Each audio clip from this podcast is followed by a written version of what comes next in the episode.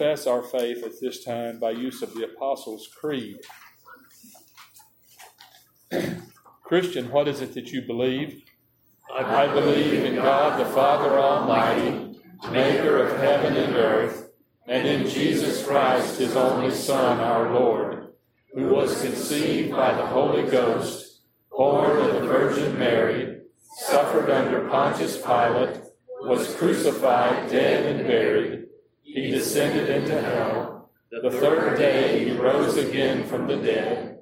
He ascended into heaven and sits on the right hand of God the Father Almighty. From thence he shall come to judge the quick and the dead. I believe in the Holy Ghost, the holy Catholic Church, the communion of saints, the forgiveness of sins, the resurrection of the body, and the life everlasting. Amen. Please be seated.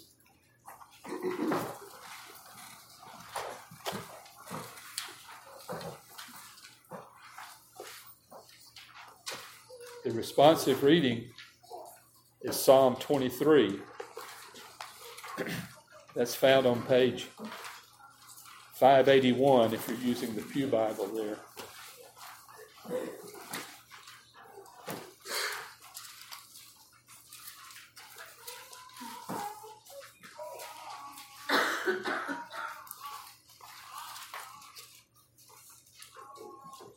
Psalm 23, a psalm of David. The Lord is my shepherd, I shall not want. He makes me lie down in green pastures. He leads me beside still waters. He restores my soul. He leads me in paths of righteousness for his name's sake. Even though I walk through the valley of the shadow of death, I will fear no evil, for you are with me. Your rod and your staff, they comfort me. You prepare a table before me in the presence of my enemies. You anoint my head with oil. My cup overflows. Surely goodness and mercy shall follow me all the days of my life, and I shall dwell in the house of the Lord forever. Amen.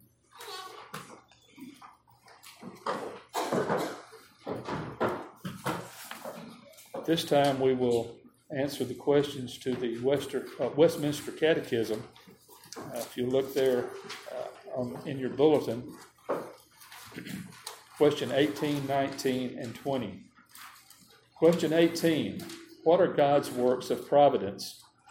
God's works of providence are His most holy, wise, and powerful preserving and governing all of His creatures, ordering them and all their actions to His own glory. Question 19 What is God's providence towards the angels? God, His providence, permitted some of the angels willfully and irrevocably to fall into sin and damnation, limiting and ordering that and all their sins to His own glory, and establish the rest in holiness and happiness, employing them all as His pleasure in the administration of His power, mercy, and justice. Question 20 What was the providence of God toward man in the estate in which he was created? The providence of God toward man in the estate in which he was created was the placing him in paradise, appointing him to dress it, giving him liberty to eat of the fruit of the earth, putting the creatures under his dominion, and ordaining marriage for his help affording him communion with himself, instituting the Sabbath, entering into a covenant of life with him, upon condition of personal, perfect, and perpetual obedience, of which the tree of life was a pledge, and forbidding to eat of the tree of the knowledge of good and evil, upon pain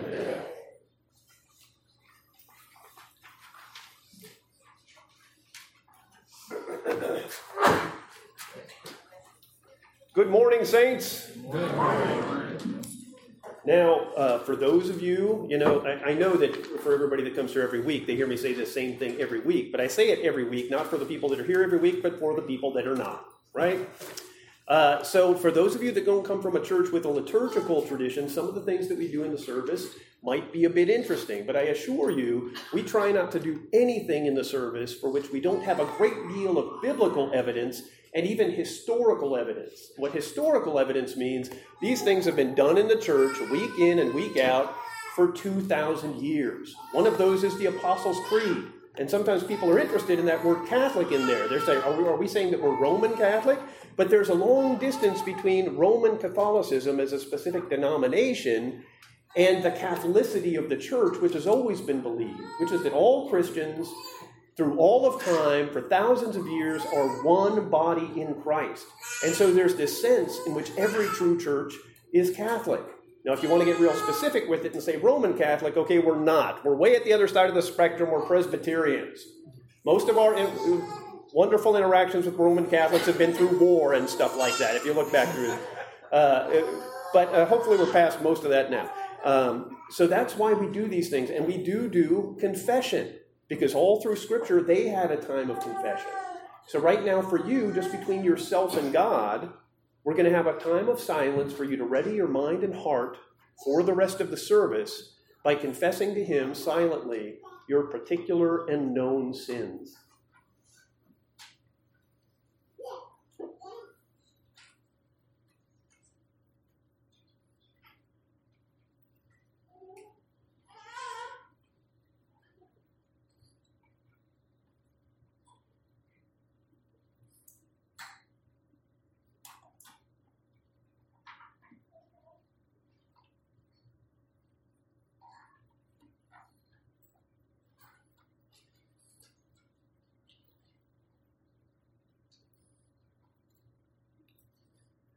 And also at this time, we as a people of God, there's a place that we went over Wednesday night in the, in the Bible study, where a large portion, portion of the worship in ancient Israel had to do with unknown sins, what they called the unknown or un, in, unapprehended sins of the people.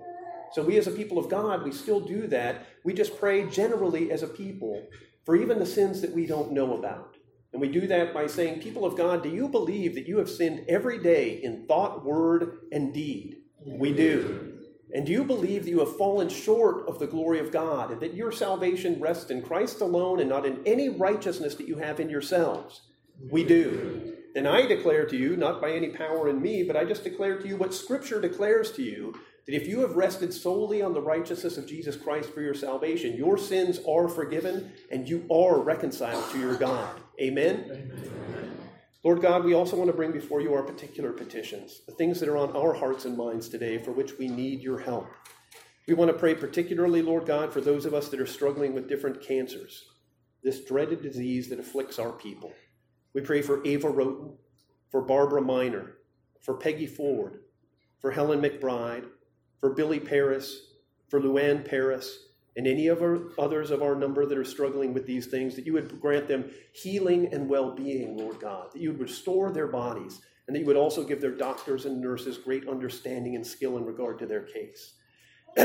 we pray for Miss Stricky, who's in the hospital, Lord God, with double pneumonia.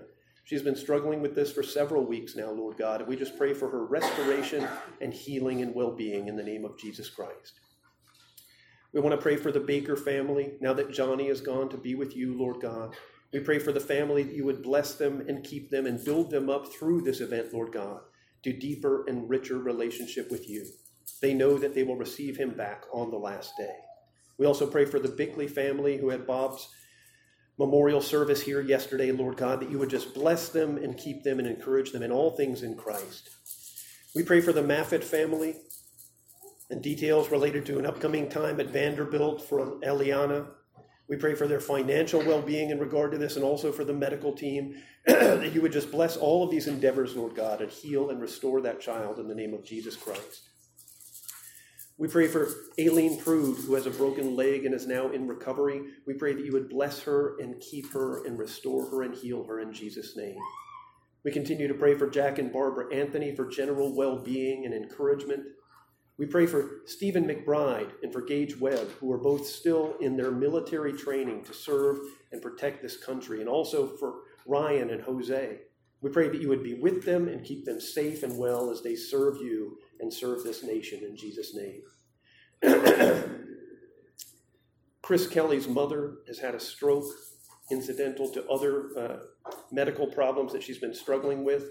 And so we pray, Lord God, for your hand to be upon her, for you to care for her, for you to heal her and restore her in the name of Christ. We pray for Peggy Ford. She had kidney stents redone and is healing. We pray, Lord God, that you would just bless her and keep her and heal her. We continue to pray for Teresa's brother and nephew, Mike and Christopher Smith. We have continued prayers for Stan, Cindy, and the family that are unspoken. We pray for Stan, who Wednesday is having shoulder surgery to repair a rotator cuff. We pray, Lord God, that you would bless that administration and that you would bring about his full recovery in Jesus' name. We pray especially for Frankie Baker after losing Johnny, Lord God, that you would just bless her and keep her in all things. We pray for Ramona Fredman, who's having tests tomorrow, that those tests, Lord God, would find out everything the doctors want to find from it, that there would be clear conclusions for clear treatment in Jesus' name. We pray for traveling mercies for the Tuckers who are coming here tomorrow for uh, the Baker funeral. Just pray that you would bless that time, Lord God, because we know that it is a it is not a mere administration, it is a real and true church service, Lord God. That the funeral and memorial service are a time of worship for you in your receiving of one of your children. And we thank you for these things in Jesus' name. Also, generally, Lord God, we pray for this nation, for this people that you've made us a part of. We pray that you would bless her, Lord God, and that presidents and kings and senators and congresspeople and those in positions of power and authority would guide righteously and with justice and according to your royal law, which is to love you and love their neighbor as themselves. If they take upon themselves these two duties, everything else will be easy. We also pray, Lord God, for your church here and around the world that your gospel would be preached and that by the power of your Holy Spirit in the soul, that many people would come to know you as Lord and Savior. We pray, Lord God, also for the general cares of the, of the congregation, for financial difficulties, and we know that you are our great provider, that you would grant us jobs to provide for ourselves and our families and the community. And also for any unspoken prayers in regard to health, Lord God. We know that you are our physician and pray that you would bring about healing and well being in our bodies. We pray these things, praying the prayer that your Son taught us to pray Our Father, who art in heaven, hallowed be thy name. Thy kingdom come Thy will be done in earth as it is in heaven. Give us this day our daily bread, and forgive us our debts as we forgive our debtors. And lead us not into temptation, but deliver us from evil. For thine is the kingdom, and the power, and the glory forever. Amen. In your bulletin handout, there's another song. Please rise as we sing He is Exalted halfway down on page one.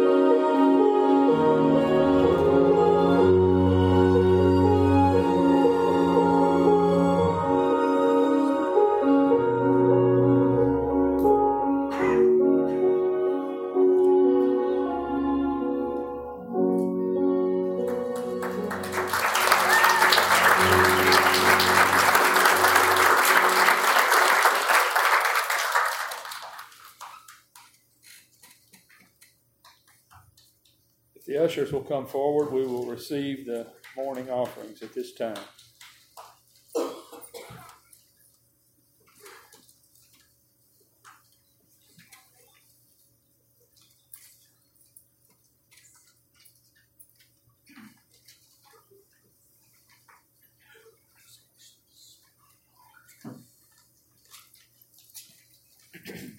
Let's pray.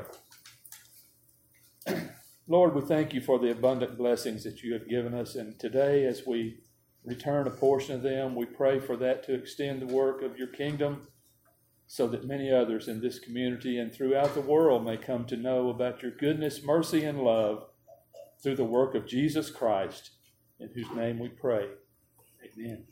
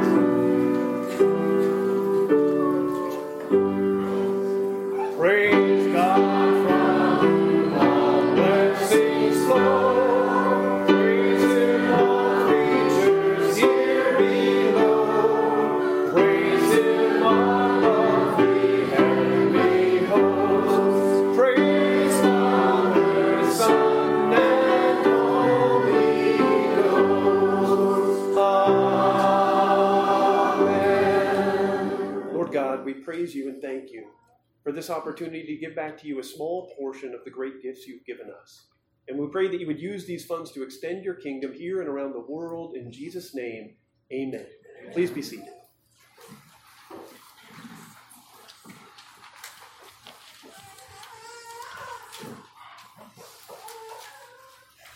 Saints, we've gotten to a difficult part of this sermon series.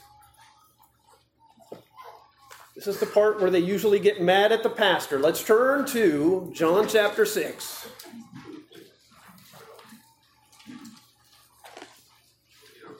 John chapter 6. Jesus was preaching this day.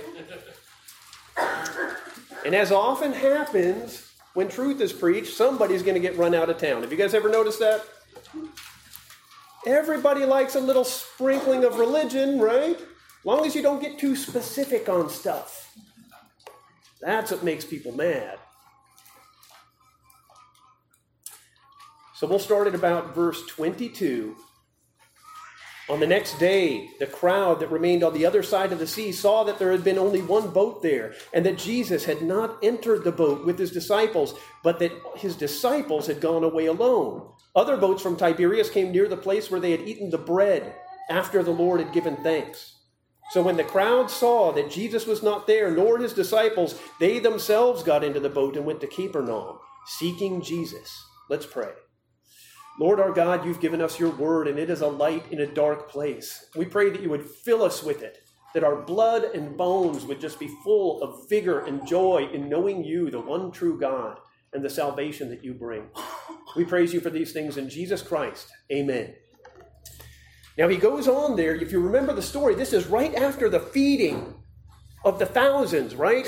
He fed thousands of people with just a few barley loaves and a few fish. And they were so impressed that they decided to come the next day so they could have lunch again. You might think to yourself, no, they were impressed by the miracle and they saw that Jesus was Lord, but that's not actually what the text says. The text says they got hungry and they were looking for another handout. When they found him on the other side of the sea, they said to him, Rabbi, when did you come here? And Jesus answered, Truly, truly, I say to you, you are seeking me not because you saw the signs, but because you ate your fill of the loaves. Jesus always knows what's going on in us. We have this guttural, visceral reaction to the blessings of God. We like the blessings of God. We just don't like the correspondent holiness that's generally attendant to it, right? And the same thing with them. He's telling the truth. He's saying, You didn't come after me because you saw the sign, even though you saw the sign. You're only coming because I gave you bread. And now he's going to try to push them beyond their stomach. Remember that verse in the Bible that says their God was their stomach? Face it, most of us, our God is our stomach, right? Especially you guys, you know what I'm talking about. But we get to the place where Jesus is going to give them a gift. He's going to give them a gift and he's going to draw them beyond their stomach into the spiritual reality behind the bread. And some people are going to go with him and some people are not. He goes on here. Do not work for the food that perishes, but for the food that endures to eternal life, which the Son of Man will give you. For on him God the Father has set his seal. Then they said to him, What must we do to be doing the work of God? It's a valid question, right?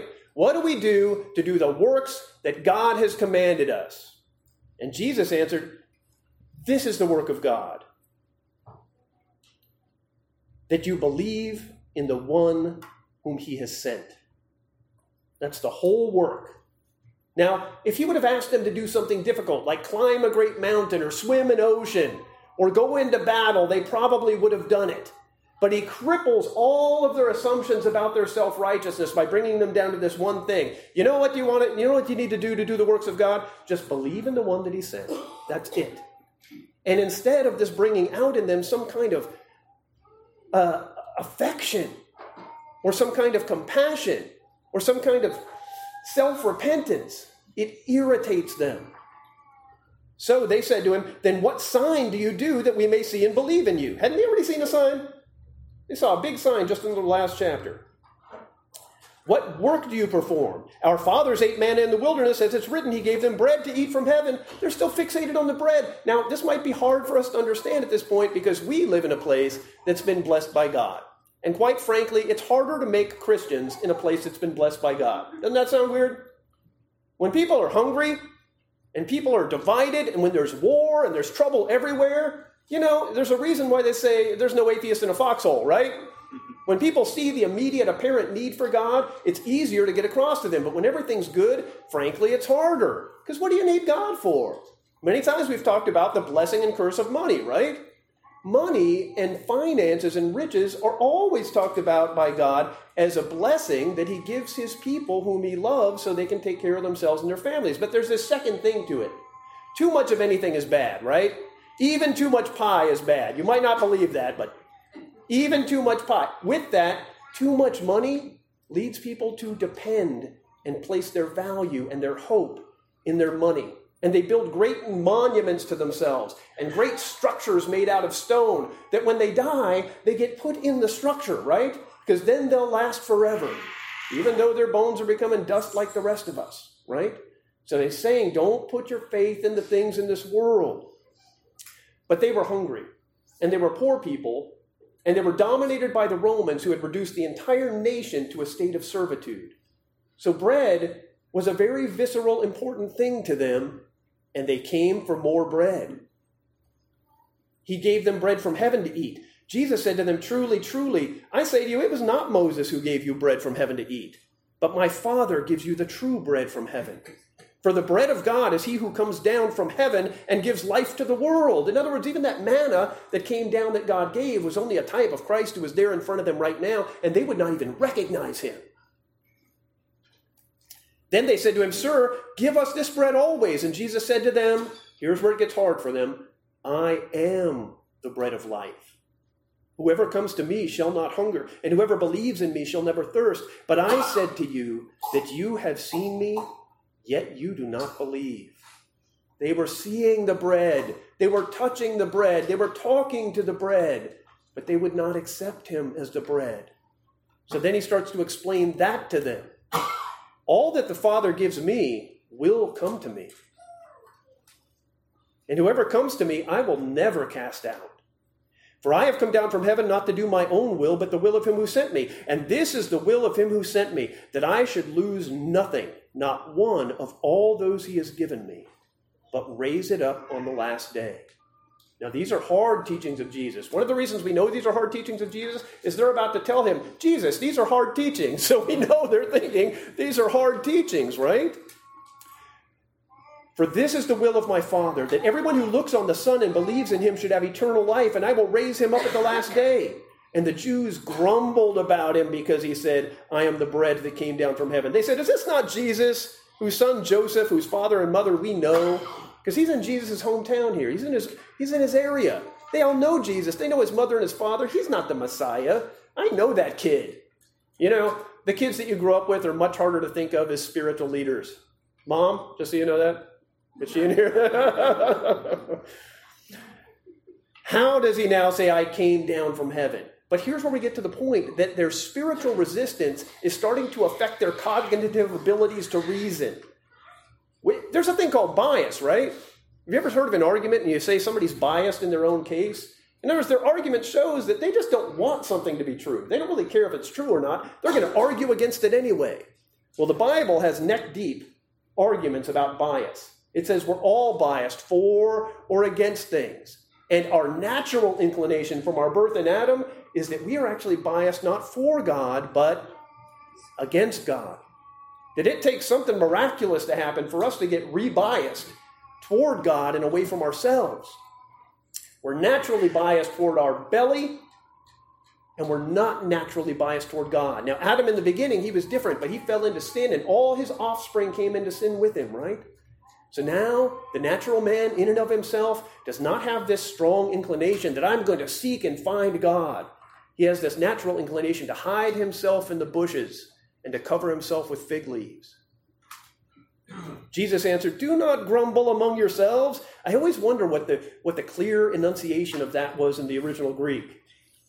Do not, because, you know, it sounds very nice. They always nice it up when they translate the Bible into Do not grumble among yourselves, like it was something like that. But Jesus wasn't like that.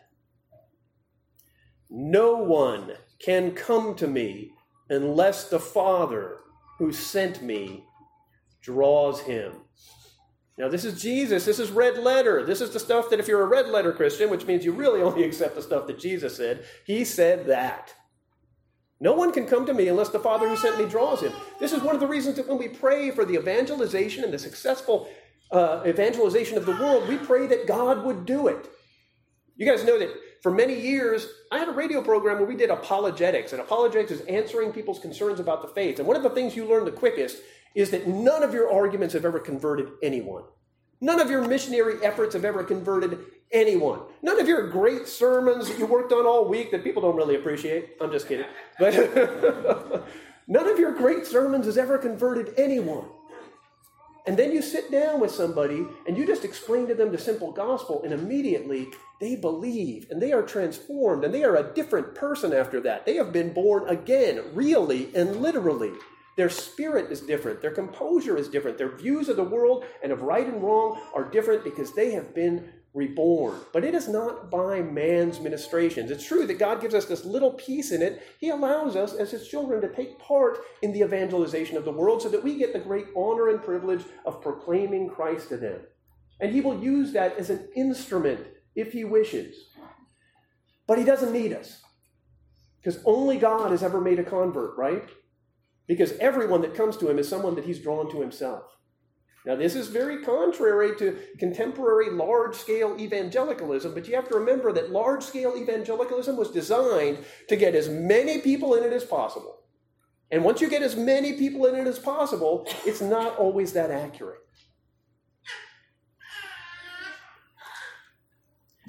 It is written in the prophets, Jesus says that they will be taught by God. Everyone who has heard and learned from the Father comes to me. Everyone who has heard and learned from the Father comes to him. If they don't come to him, they have not heard or learned from the Father. Not that anyone has seen the Father except for he who is from God. He has seen the Father, talking about himself. Truly, truly, I say to you, whoever believes has eternal life. I am the bread of life. Your fathers ate manna in the wilderness, and they still died. This is the bread that comes down from heaven, so that one may eat of it and not die. I am the living bread that came down from heaven. If anyone eats of this bread, he will live forever. And the bread that I will give for the life of the world is my flesh. Now, I know if you've been a Christian a long time, it's hard to go back and psychologically put yourself in the seat of the person who's hearing this for the first time. But it's extraordinary stuff, right? Jesus does not measure people's relationship with God by whether or not they believe in God. He kind of assumes most of the time in Scripture that everybody believes in God. Not a big deal for him. The thing is, God passed by all those mere assertions of the existence of God and deities and angels and demons, and he came to a place where God sent his Son into the world to seek and to save that which was lost, and now everything we think of the Father goes through the lens of the Son. Now, for the last 2,000 years, the only question really is what do you think of Jesus? I know that's a hard truth to get, but that's the truth of Scripture. He is not sitting here trying to convince these people to believe in God through a, a, series of handy arguments so that they can be general theists. He's saying, if you don't know me, you don't know my Father either. Everything is, what do you think of Jesus? So the Jews grumbled about him because he said, I am the bread that came down from heaven. Uh, excuse me, wrong line. 52. The Jews disputed among themselves, saying, How can this man give us his flesh to eat? In other words, they're being wooden literalists with the text. When Jesus says, Eat him, he's bread, it's not because he's really bread you can eat. We love our Roman Catholic friends, but we disagree about this because he says it's an analogy, right? So Jesus said to them, Truly I say to you, unless you eat the flesh of the Son of Man and drink his blood, you have no life in you. Whoever feeds on my flesh and drinks my blood has eternal life, and I will raise him up at the last day. Next week, we're going to celebrate the Lord's Supper. I want you to remember these verses when he talks about them. Because by these simple symbols of bread and wine, he represents the eating of his flesh and blood, which we do consume spiritually, but not carnally, in these little capsules of matter, right? Whoever feeds on my flesh and drinks my blood abides in me, and I in him. As the living Father has sent me, and I live because of the Father, so whoever feeds on me, he also will live because of me. This is the bread that came down from heaven, not like the bread the fathers ate and died. Whoever feeds on this bread will live forever. Jesus said these things in the synagogue in Capernaum. Now, when many of his disciples, and to me, this is the most crushing line in this whole sermon that Jesus is giving, right? When many of his disciples, now his disciples were not these people that were just meeting him and looking for bread, and it wasn't really the 11 that were with him, but it was people that had been following him for a while. These are people that knew his teaching and sat at his feet and heard his gospel many times. They were the witnesses of the miracles. When many of his disciples heard it, they said, This is a hard saying. You know how people say stuff like that, right? Eh, this is a hard saying. I don't know where Jesus gets off, right? Who can listen to it? They said. Who can even listen to this? But Jesus, knowing in himself that his disciples were grumbling about this, said to them, Do you take offense at this? In other words, I got worse stuff for you. If you're offended by this, you're really going to be offended by this next bit. then what if you were to see the Son of Man ascending to where he was before? You have to remember that our understanding of the incarnation is that the eternal Son of God has always existed. Belief in one God as one person is not Christianity. Belief in three gods that are really one is modalism, it's not Christianity that the Father, the Son, and the Holy Spirit have always existed, and that the person of the Father, through the Son, created the worlds, but it is the Son who came down from heaven and was incarnated into the baby and born of the Virgin Mary. The Father was not born, the Spirit was not born, the Son was born. So here he says, What if you saw me ascend to where I was before?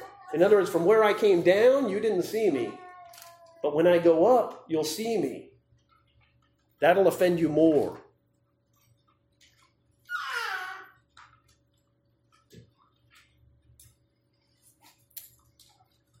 Then what if you see the Son of Man ascending to where he was before? Verse 63 It is the Spirit who gives life. The flesh counts for nothing or is of no help at all. The words that I have spoken to you are spirit and life. So here he gets to his point. His gospel is not that he's going to turn into a loaf of bread. That's their carnal imaginations that were kind of constricting what he was saying there. It's the very words that he's giving, the gospel that he's giving, that is life.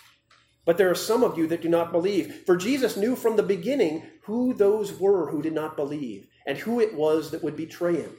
And he said, This is why I told you. In other words, because some of his disciples, remember, this isn't the general people that came for the bread, this is some of his disciples. And he already knew some of them didn't believe. And then he explains that to him. He says, This is why I told you, no one can come to me unless it is granted him by my Father. Now let's get to this point because it's a very itchy point, and I'm going to offend some of you, and really, I'm not that upset about it. But here's the thing: when I was a kid, when I was I was like 22 years old when I started doing evangelism, and I traveled the country doing evangelism. And I would stand up in front of faces and I would preach and I would do altar calls and people would walk forward. And every once in a while I'd go back to the same place twice and the same people would come forward. They get saved three, four times. I didn't care. I was getting, you know. But here's this thing I got to a place where I started to measure from Scripture. Somebody challenged me. They said, Are there any altar calls in the Bible? Like a stupid question. Of course, there's altar calls in the Bible, right? I started flipping around in there. I keep looking, you know, I don't I don't find exactly an altar call, right? Do you know Presbyterians get a lot of heat for not doing altar calls? And you want to know what the reason was? And eventually it convinced me. Because you ain't going to find a single one in here. This thing that we do, you know, we could even do it right now. Okay, brothers and sisters, somebody play some some nice music. Just kidding. Don't get and if somebody here lower the lights, and we're going to have a come to Jesus moment, and I'm going to say, everybody put your heads down and close your eyes. And if you believe what I'm saying, raise your head and look at me. I see your eyes, and I agree with you. I see your eyes. Raise your hand. And, and then all of you that raised your eyes, I want you to walk down to the front so you can get saved. And when you walk down to the front, I'm going to pray this prayer for you, a prayer that is not in the Bible in any place, that we made up about the 1880s. And that's how people become Christians. And that's why so many people come to Christ, but they come and they're born into the kingdom with all kind of birth defects. They think they saved themselves on that day by amending themselves to this entire apparatus that has taken on the nature of a sacrament in which there's not a single shred of evidence in the Bible. The reason that Presbyterians have had such a great success in the past in evangelism is that there are entire countries on earth that are more Presbyterians than any other sect is they believe this. If I have told you the gospel and you have believed it, you are a Christian, that is it. You're not a Christian when you come down and pray my prayer or jump through my hoops. You're a Christian when you have believed Christ and you have been saved. That is it. Right? So that's the thing about this thing of adding things to the gospel and adding things to the church service and doing this and that and the other thing. There is nothing for you to do. In this orientation, you kind of understand that you have not saved yourselves. You're just sitting there like, oh my God, I believe this. You're as shocked as anybody. Well, some people might be more shocked than you, right? But you have believed a gospel that has come to you that is only words and it has transformed you, and then you feel like God has saved you. Not like you have been given a good opportunity to save yourself through good works and the emendation of your life. Do you see how birth defects can happen? The way that it's explained to you in the beginning kind of becomes the way you understand it as you go on. When did I get saved? It can look a lot like when did I save myself, right? And so Jesus is saying these things when he says, But there are some of you that did not believe.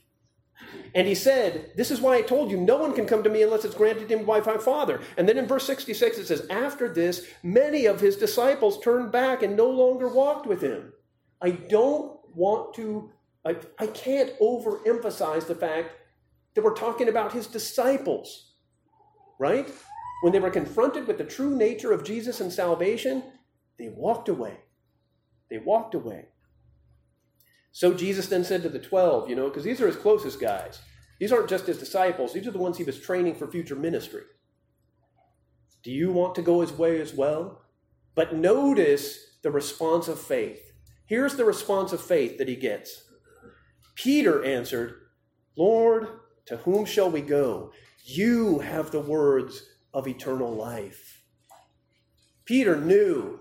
You all know Peter was a mess. Peter was a mess. He's the only one of the disciples that got the great honor of being called Satan by Jesus. Get thee behind me, Satan. You have not in mind the things of God, but the things of men. Because he wanted to protect Jesus from the cross, right? He's the only one that denied Jesus three times. He was always in trouble, right? But when it came down to it, the reason that Jesus and Peter were tight is his faith was pure. Not always with knowledge, but with the laser beam's efficiency in regard to the purity of the gospel, right? To who would we go? You have the words of eternal life. In other words, nobody else has them. Peter's been around. Nobody else has them. Jesus has them. And we have believed and have come to know Notice the difference between those two words. A lot of us believe, but we come to the point where we know that you are the Holy One of God. Jesus answered, Did not I choose you, the twelve? Yet one of you is a devil. And he spoke about Judas. So here's where we're going to stop here on this. I know it's a little heavy, and that's a lot of scripture to go through, almost an entire chapter, but it's a big, fat chapter, right? But we're talking about heavy things, your relationship with God was not instituted or began by you yourself and your good intentions. If you have come to know God, it's because God first knew you. And He invaded your life against your will. And He shook you back and forth until you finally relented to the overwhelming power of the Holy Ghost, which will not leave anyone behind that God has chosen and called to Himself. No one can come to Him unless the Father who sent Him draws him and he will raise every one of you up at the last day. Amen. Lord our God and Father, again for your word, it's it's sometimes too much for us, Lord. Let us not be like those disciples that finally understand exactly what you're really talking about. And that is the point at which we snap and walk away and will walk with you no more. And let us be like, instead, let us be like Peter, who recognizes that whatever you said, that is your gospel. And whatever you've said, you are God. Whatever you've said, you are the Holy One of Israel, and there's nowhere else we can go. Let us believe you. Let us submit ourselves to your words and your will, and let us worship you with joy and gladness. We thank you for these things in the name of Jesus Christ. Amen.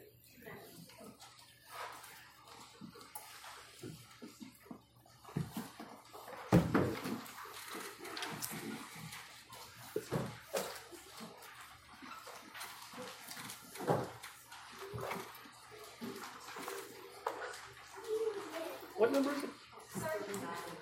39. Please rise as we sing number 39. O God, our help in ages past.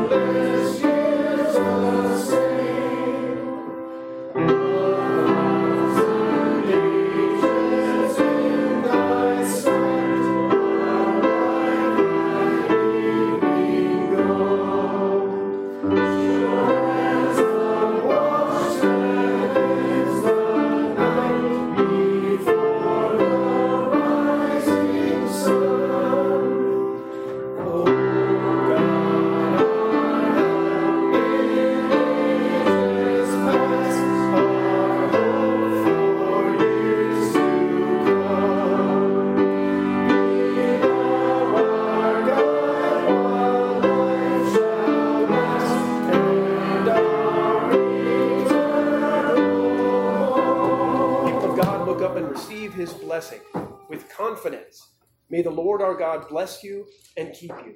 May his face shine upon you and give you peace. Amen. Amen.